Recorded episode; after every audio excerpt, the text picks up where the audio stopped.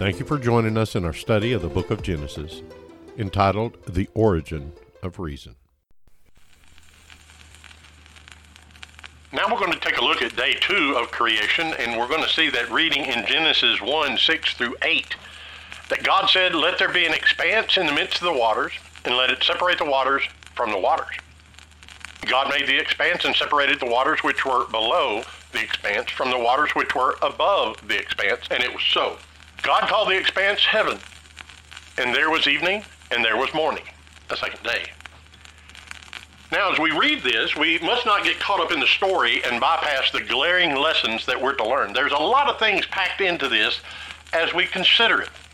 What can I learn from this passage? What is God telling us? What is being described here?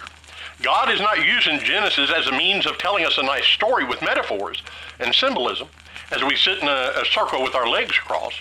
Contrary to liberal progressive theology, Adam and Eve were real people and the earth was truly created in seven literal 24 hour days. Life began in Genesis. And here we have much to learn and to incorporate, which we can't dismiss. God is not treating us like a bunch of children. He's feeding us meat as mature people. So let's pull up to the table and eat a healthy meal. Let's see what we can learn. There's two types of water that are mentioned here. Two. The water on the earth and the water in the heaven. The upper waters were separated from the lower waters. The higher waters were called the firmament, or heaven. Water throughout the Bible refers to several things, but in particular, it symbolizes life. Jesus told us he would give us the living water in John 4 10 through 14. He said, Drink of the water that springs up into eternal life. So we have a picture here of two types of life, earthly and heavenly. One we see and experience on a daily basis. The other is invisible to us though it's just as real as the earthly life. There is an earthly kingdom, and then there is a heavenly kingdom. Without the invisible, the visible would not be sustained. If it does not rain, we lose our water supply. When the hydrological cycle gets interrupted, drought occurs. Vegetation dies, causing food supplies to quickly disappear, animal life to begin to become somewhat violent and desperate as they search for food, and it causes man to suffer greatly. We must consider that the human body is 65% water. We cannot survive without water. We know that. But water's not something we see that much of, to be honest. We, we don't see the rain until it appears. It's there, but we just don't see it yet, right? Now, I grew up in Tennessee, a landlocked state. The four major cities in Tennessee, Chattanooga, Memphis, Nashville, and Knoxville, are all built alongside rivers the Tennessee River, the Cumberland River, and the mighty Mississippi River. Now, why were they built along rivers? Because the settlements needed a constant supply of water in order to sustain life. And water symbolizes life. The two types of water that are pictured here in Genesis is earthly and heavenly, and both types of water are real, and they're being experienced by all living souls on the face of the earth. It rains on the just and the unjust alike. The heavens send down rain, and the earth provides a source of water, and people drink water. So what do we learn? God makes provision for us all. God is good. He's incomparable in his forethought and his provisions. That he would provide for the lost and the righteous, the saved and the unsaved, the heathen and the saint. His creation is impeccable. His foresight is unbelievable, and his mechanics are beyond comprehension. And his mercy is bestowed on all of his creation. Why all of this? Why did he do all of this? What does it show us? And what does it teach us? It teaches us a fundamental lesson that God is good. God provides for his creation. He remembers you. He knows your name. And he thinks of you. The creator of all that we know is considerate of you. His thoughts are toward you for your good. He's provided for your needs, whether you believe in him, whether you reject him, hate him, or ignore him. He still has provided for your needs. Now, that to me is quite a task. The God that we discover in the book of Genesis is good beyond all measure. And his goodness is not in response to your reaction to him. His goodness was determined before man ever appeared on the scene. God is good, and this should lead us to want to know him more. The provisions that he has made should cause us even to say amazing, even the hardest heart to say amazing. Just look and see how good God is. So God created day two by separating the waters to the heavens and on the earth.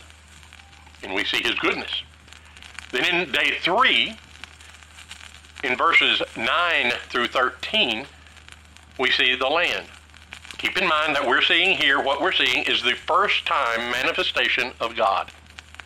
In chapter 1 of Genesis, we're being introduced to the great I am that Moses met on Mount Horeb.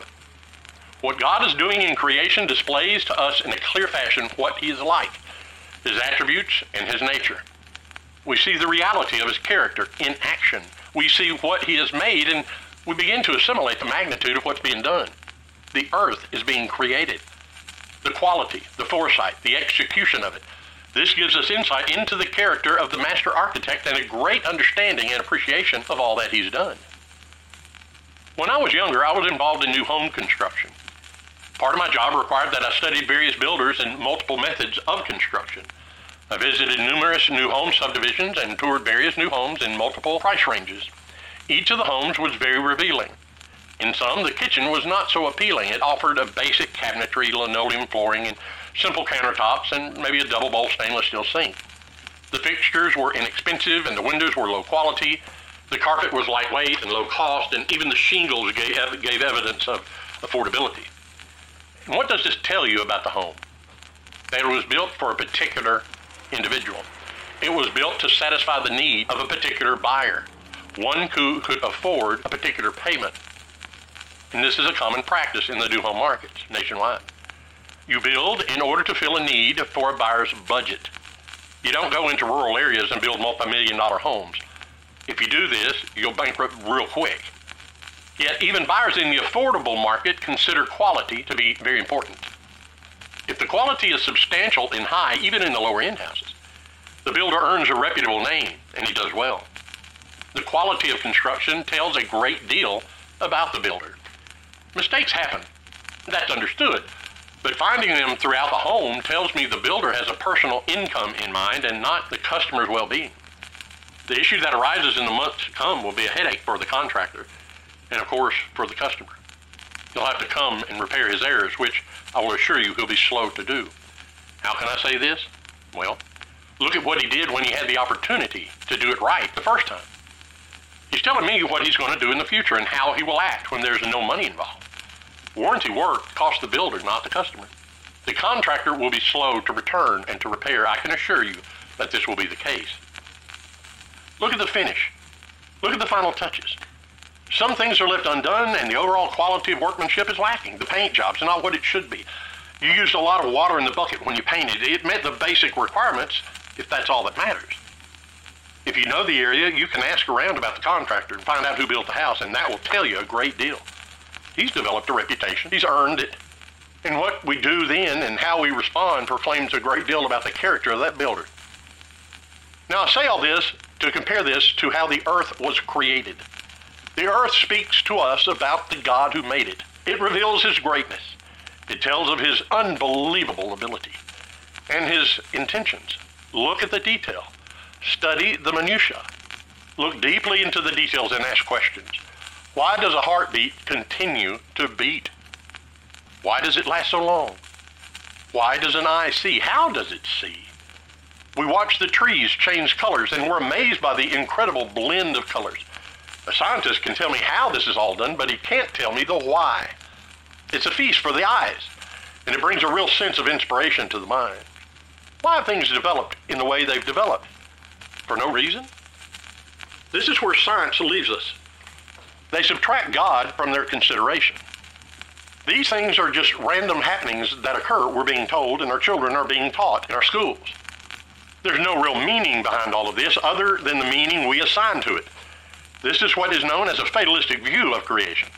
It's all absurd, and actually it really has no meaning. This is existentialism in its basic form.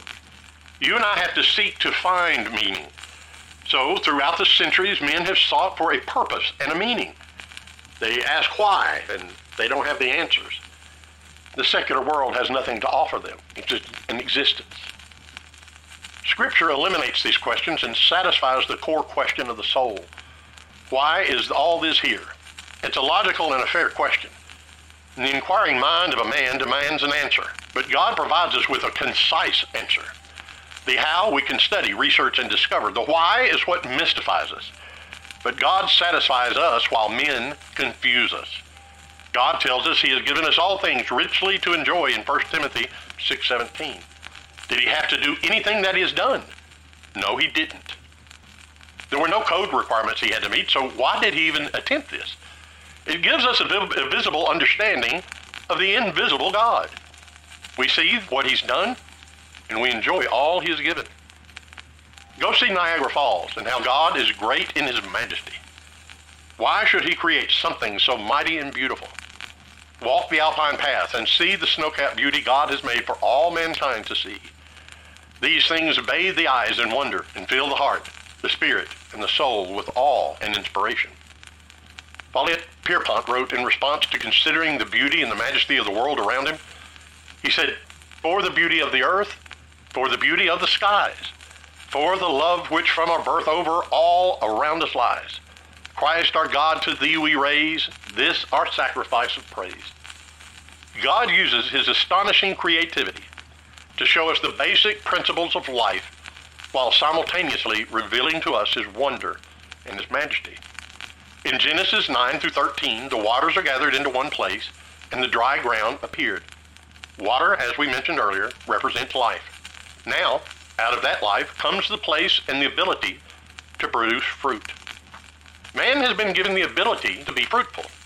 God has provided us a place and an opportunity. What we first saw as a formless and void, covered in darkness place is in the process of being filled with provisions that can sustain a fruitful life, a place filled with opportunity. There was water and there was land, fruit and vegetation. Something's being prepared.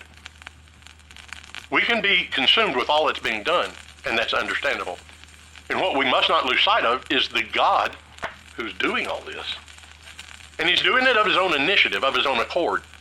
He's designing and building by his own design. Sovereign, powerful, unabated, unrestrained, God moves unhindered his will to perform. His creation is expanding and growing. The formless void, the darkness, has now become land, covered with vegetation and sustained with life-giving water, with light and darkness. God takes nothing, literally, and creates something. He takes a man, broken, fallen, given over to darkness, a man who is filled with darkness and the depth of sadness, and he speaks to him. He pours on him the water of his word. He points him to Christ, the living water. He speaks to his heart, and he says, Let there be light. And he shows the sacrifice of Christ, who is himself the light of life. Now, hear this. We have a chance, no matter how dark things are getting around us, we have the opportunity to know life. It's not over. This thing that was without form and void and covered in darkness, God develops into something so beautiful and filled with wonder that it can't be described. God speaks, and all of this is done. God speaks, and there is light. God is moving to form within us a hope where before there existed none. He gives us life. And this we'll begin to understand more as we consider the origin of reason.